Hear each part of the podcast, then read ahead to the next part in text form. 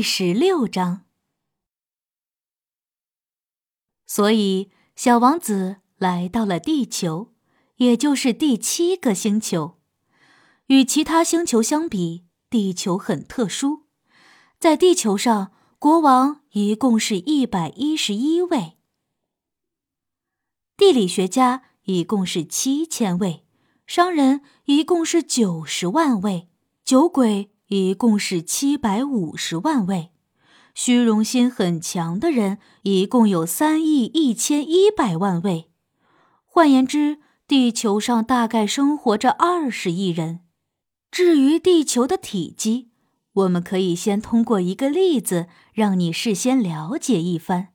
在还没有通电的时候，人们需要用路灯照明，点灯人的数目是四十六万两千五百一十一人。这个基数是很巨大的，站在远处观看那壮观的场景，肯定会深深震撼你，犹如歌剧院里跳芭蕾舞的演员一般。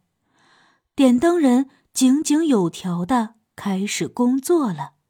新西兰和澳大利亚的路灯首先被点亮，点灯人做完工作之后便回家休息了。之后。中国和西伯利亚的路灯被点灯人点亮，然后这些点灯人也退下去了。